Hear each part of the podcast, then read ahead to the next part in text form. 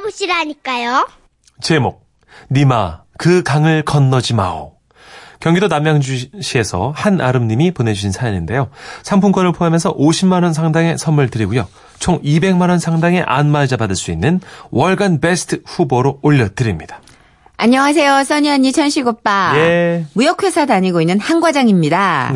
저희 회사는요. 내부 규정상 문서 보관이 5년이거든요. 5년 후에 서류는 폐기해도 됩니다.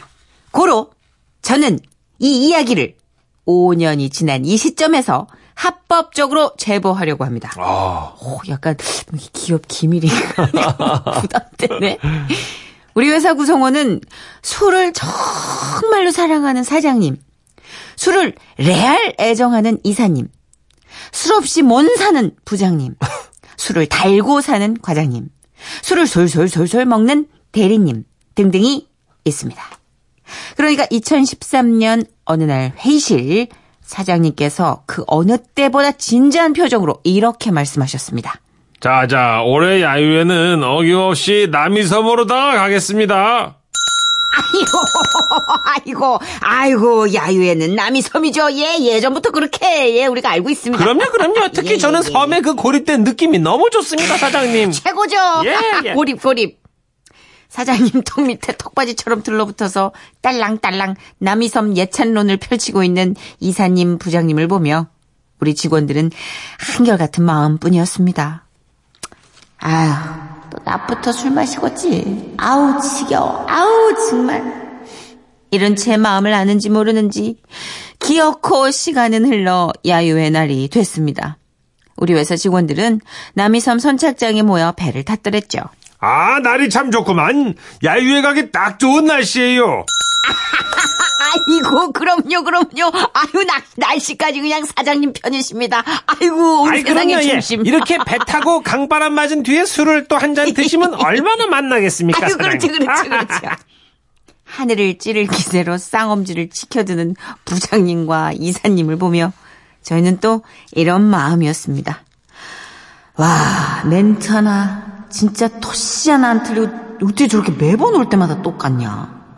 완전 데자부. 그렇게 10여 분 정도 배를 타고 들어갔을까요? 여기저기서 맥주캔 따는 소리가 잘 딴다. 축포처럼 울려 퍼졌고 부어라 마셔라 눈은 왜 안 마시냐 술잔치가 벌어졌습니다. 그렇게 밤이 찾아왔습니다. 남이섬의 밤은 인공불빛 하나 없이 적막했는데 우리만 술에 취해 시뻘건 얼굴로 밤을 불키고 있었죠. 그런데 그때 얼마 전에 실연한 후배 여직원이요. 선배, 저 잠깐 바람 좀 쐬고 올게요. 아니, 그러고 나가가지고는 한 30분 정도 지났을까요? 네! 아니, 후배가 얼굴이 하얗게 질린 채 다리를 쩔뚝거리면서 들어온 거예요. 자빠졌어요. 창피하니까 조용히 병원 갈게요. 아유, 보니까 무릎에 주먹만한 혹이 생겼더라고요. 아이고. 불이 났게 남이섬 본부에 전화를 해보니까 마지막 배가 남아있어서 다행히 후배 여직원은 다른 여사원 한 명과 춘천의 한 병원에 갈 수 있었는데요. 그런데 뒤늦게 이 사실을 안 사장님이 직원이 다쳐있는데 여자 둘만 보냈다고? 아니, 이 부장! 그 좀 자네가 좀 같이 가주지 그랬나? 술자리 분위기는 급격히 냉각이 됐고요. 이 부장님은 아이고, 사장님, 죄송합니다. 얼굴이 시뻘개지셔서 손톱으로 장판만 긁고 계셨죠. 그렇게 시간이 지나자 다시 분위기는 화기애애해졌습니다. 그렇게 한참 놀고 있는데 아까 제가 전화했던 남이섬 본부에서 다시 제 휴대폰으로 전화가 온 거예요. 여보세요? 안녕하세요. 네, 여기 이 부장이라는 분이 와서는 자꾸 배를 띄울 수 있냐고, 안 되면 헬기라도 날려주면 안 되냐고 그러는데 좀 데리고 가실래요? 네? 아이고, 한 번만 좀 배 좀 띄워주시면 안 됩니까? 아니면 저 어떻게 구명조끼라도 좀 주시면 안 돼요? 헐. 아까 사장님의 이 부장, 자네가 좀 같이 가주지 그랬나? 이 말씀에 부장님은 충성심 강한 세파트, 부장님 죄송합니다. 아이고. 어쨌든 세파트처럼 배를 구하러 가신 거죠. 저는 헐레벌떡 뛰어가서 부장님을 모시고 왔습니다. 그런데 얼마 후, 나 이 양반이 또 사라진 겁니다. 아이고, 어떻게 된 일인지 휴대폰도 안 받고 이 넓은 남이섬 어딘가에 술에 취해 뻗어 있는 건 아닐까 걱정이 되기 시작했죠. 저희는 이 부장님을 찾아 나섰습니다. 그리고 누군가 봤으면 제보라도 해주겠지 싶어 인상착의를 대가며 부장님을 불렀습니다. 파란 티에 배바지 입은 이 부장님! 파란 티 입고 샌들에 흰 양말 신은 이 부장님! 그런데 저쪽 어디에선가요? 아이차! 아이차! 아이차! 소리가 나는 쪽으로 다가가서요. 휴대폰 불빛을 비췄더니 어머 어떡해. 술에 잔뜩 취한 이 부장님이 으쨔 감기 쓸게 모형으로 만들어 놓은 배 위에 올라가가지고 허공에 대고 노를 젓고 있는 겁니다. 사장님, 제가 무슨 일이 있어도 가겠습니다. 너무 저만 믿으십시오. 으쨔 신에게는 한쪽에 배가 있어옵니다. 근데 이게 왜 가도 그대로냐. 다음날 춘천으로 가는 배 안은 올 때와 달리 적막함이 흘렀습니다. 그리고 그 후부터 우리 회사 워크숍은 육지로만 갑니다. 딸랑딸랑딸랑딸랑딸랑딸랑딸랑. 아휴, 어디 가셨나? 그 배 타고. 그러게요. 모형 배 타고 어디까지 가셨을까나. 아유, 모형 배 타고. 참 많이 취하셨네. 근데 위에서 기침 한번 하면 밑에서 태풍이 되는 구조가 있어요. 보면. 그렇죠. 사장님이 네. 에이, 그거 참 이러고 나갔을 네. 뿐인데 회사가 막. 그렇죠. 막 네. 뒤집혀서 회사가. 추철현님께서 이 사연 변사또전인가요? 웬 이방들 목소리가 이렇게 많이 들려? 제목 변사또와 이방들. 죄송해요. 저희가 근엄한 목소리로 아첨하는 법을 잘 몰라가지고. 네. 약간 카리스마 있게 아첨하는 사람도 있겠지 보면. 그렇겠죠. 맞는 말씀이십니다. 티 덜 나게. 언제나 오르십니다. 이런 게. 조정필님. 아니 무슨 조선왕조 500년도 아니고 크크크크. 전식이 형 내관 목소리 어쩌? 내관 아니에요, 부장입니다. 그렇대요. 예. 회사 생활 정말 힘드네요. 진짜 힘들어요. 윤태권 씨가 네. 미치겠네. 저는 취해가지고 우체통에 올라가가지고요 운전하고 있는데 정신이 그때 딱 차려지니까 너무 쪽팔렸어요. 죽을 뻔했네요. 이게 문자인데도 너무 음성 지원되는 것처럼. 이런 경험들이 다 있으시구나. 중간 기억이 싹 사라지는 경우. 남일이에요? 없어요, 정선혜 씨? 저는 한 번씩 그렇게 정신이 들면 지하철 출구 앞 이런 거 있잖아요. 김천식 씨랑 저랑 거의 비슷한 역사를 갖고 있지 않나요? 네, 예, 이렇게 그렇죠. 퐁당퐁당으로 네. 누가 지키면 누가 끊어지고 누가 넋을 놓으면 누가 붙잡고. 챙기고. 예. 그렇죠. 이 중간에 그 끊어지는 게 텀이 길어지면 위험하다고 합니다. 그렇죠. 아니면 잦아지면 또 위험하고요. 우린 위험한 거예요. 예. 저는 자각하고 있습니다. 4807님. 저렇게 딸랑딸랑 하니까 임원하는 겁니다. 일만 열심히 하면요. 과장밖에 못해요. 그런가? 다 그렇진 않은데. 이제 예, 그럴 수도 있고. 그래도 조직이라는 게 아무래도 좀 맞춰주는 리액션은 필요한 것 같아요. 그렇죠. 예. 힘들긴 한데. 너무 웃겨. 우리 옆에 지금 이 동영상 촬영해주는 은주 씨. 네, 은주 씨가 고개를 끄덕끄덕 하고 있어. 은주 많이 힘들어. 네, 그녀도 인생을 알고 있습니다. 그렇죠. 20대 지금 가장 사실 어찌 보면 호된 회사 생활을 하고 있지 않을까요? 그렇죠. 20대니까. 네. 너무 웃겨. 어쩜 저렇게 리액션을 크게 맛있게 해. 한 6개월 봤는데 처음이에요. 저렇게 고개 끄덕이는 거. 임선복 님이. 이 회사 주류 회사인가요? 아니, 계보가 엄청나요, 진짜. 술에 대한 애정이. 그러니까 사장님부터 과장님까지 다 술을 좋아한다 그러니까 뭐. 이렇게 모이기도 힘든데, 근데 알고 보면은 이 중에 몇 분도 아픈 간을 부여잡고. 그쵸. 비유 맞추려고 마시는 분도 계실걸. 이 부장도 그럴 거예요. 다른 사람은 사실 술을 좋아하진 않습니다. 집에 가면 우유만 먹고. 신미애님. 서울서 지방으로 가는 고속버스 타고 가면서 두 분의 찰랑찰랑하는 목소리 들으며 지루함을 달래봅니다. 하셨어요. 어디 가세요? 미애 씨 어디 가세요? 출장 가세요? 그러게. 네. 우리 고속버스 기사님 안전운전 하시고요. 저희가 좀 찰랑찰랑하는 목소리가 걸그치지 않았으면 좋겠네요. 네. 틀어주셔서 감사합니다. 그러니까요. 그렇다면 우리 남이섬의 추억을 좀 되새겨볼까요? 그럴까요? 오랜만에 저 지금 아마 이 노래 10년 만에 저조차도 들어보는 것 같아요. 들려드리기도 그렇고. 가수 이름이 중요해요. 이나미 님입니다. 네. 이 맥락이에요. 이 맥락. 네. 이나미 님의 울고 싶어라. 웃음이 묻어나는 편지. 우와 완전 재밌지. 제목 할머니와 수제비. 경상북도 구미시에서 양두리 씨가 보내주신 사연입니다. 50만 원 상당의 상품 보내드리고요. 200만 원 상당의 안마의자 받으실 월간 베스트 후보 되심도 알려드려요. 안녕하세요. 제가 8살 때 일입니다. 부모님과 할머니의 고향은 전라북도 남원이었는데요. 어찌저찌 해서 경북 구미까지 와서 살게 됐습니다. 참고로 당시 구미 금오산 주변에는 수제비 가게가 많았어요. 특히 비가 내리는 날이면 수제비 가게 주변으로는 차댈 곳도 없을 만큼 사람들로 엄청 붐볐습니다. 그래서일까요? 야야 저거 나가 방구석에 처박혀 놀면 못하겠어. 나가 물려줄 재산이 있어? 이 놈들처럼 뭐 공부를 많이 시켜줬어? 시방 나가 그냥 너희들 낯짝을 볼 낯짝이 없어. 이 몸뚱이 상할 때 나는 확 벌어볼라니까. 엄마? 엄니가 벌면 얼마나 번다고 이제 와서 장사를 한대요? 저 썩을 놈을 잡고 저거 주디 놀리는 거 봐 저거. 이 엄니한테. 아니 내 말은 말이야 어머님. 저기 우리 애들 보시기도 힘들 텐데. 그러고 장사는 뭐 아무나 합니까? 장사 돈은 개도 안 물어간다는데. 아 시끄러. 아이 뭐 애들은 지들끼리 놀면 되는 것이지 뭘 너 가져 놀아주고 그래. 그러고 누가 큰 돈을 바라고 혀? 아들 그냥 까작까지라도 벌어보려고 그러는 것이 아니여 지가 시방대가 그러시. 그러면서 할머니는 평소 자신이 있어 하시던 수제비를 만들어 파셨는데요.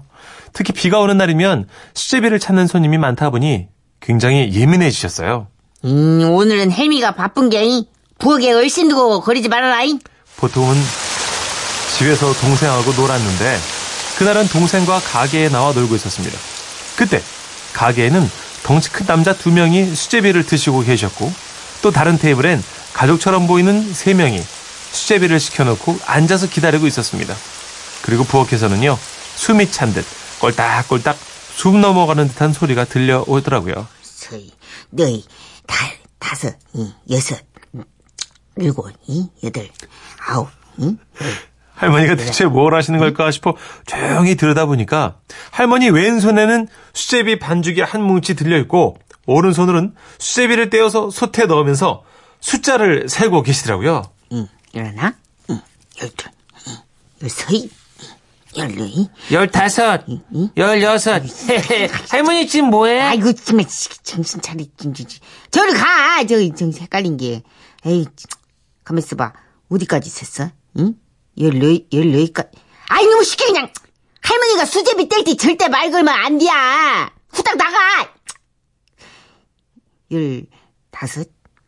16. 알고 보니 할머니는 17, 수제비 1인분 양을 제대로 정하지 못했는지 매번 수제비 반죽을 얇게 30개씩 떼어서 파셨던 겁니다.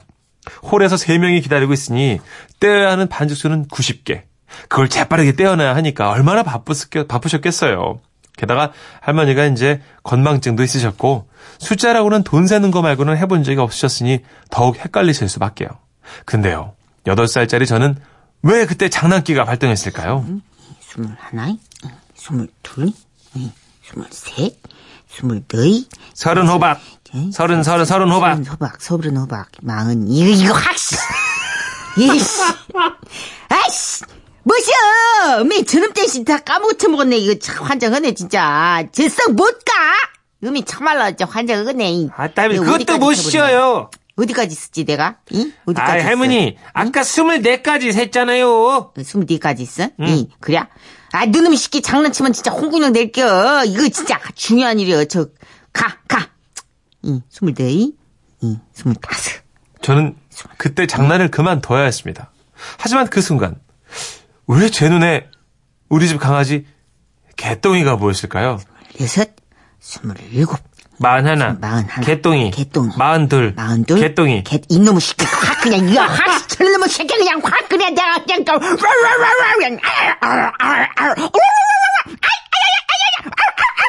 이놈의 새끼야, 확 그냥. 다 들었지? 됐어, 끝. 와, 할머니가 저를 향해서 침 뱉듯이 그냥 육두문자를 아주 찰지게 날리시는데요. 저는요, 순간 할머니가 막 투견처럼 보이더라고요. 엄마, 할머니 진짜 불났다. 얘라 이놈 자식아, 그냥 이거나 처먹어라 그냥. 아, 예.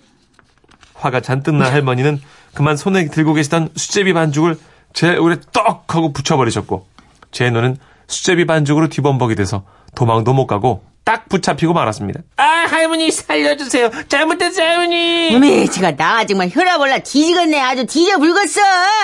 이놈의 새끼야. 아, 너 또 그럴 것이여, 안 그럴 것이여. 아, 예? 이놈의 새끼야. 아, 네, 진짜 응? 불러요, 할머니. 그냥, 안 그럴게. 너 그냥 한 번만 더 그려봐. 그냥 엄마 아빠도 못 보게 그냥 개장수한테 확 팔아버릴란 게. 응? 어?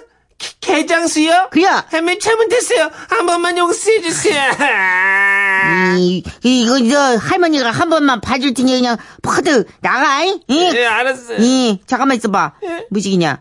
아까 할머니가 어디까지 생겼냐? 20이요. 20이요? 20 넘긴 것 같은데? 예. 너 진짜지?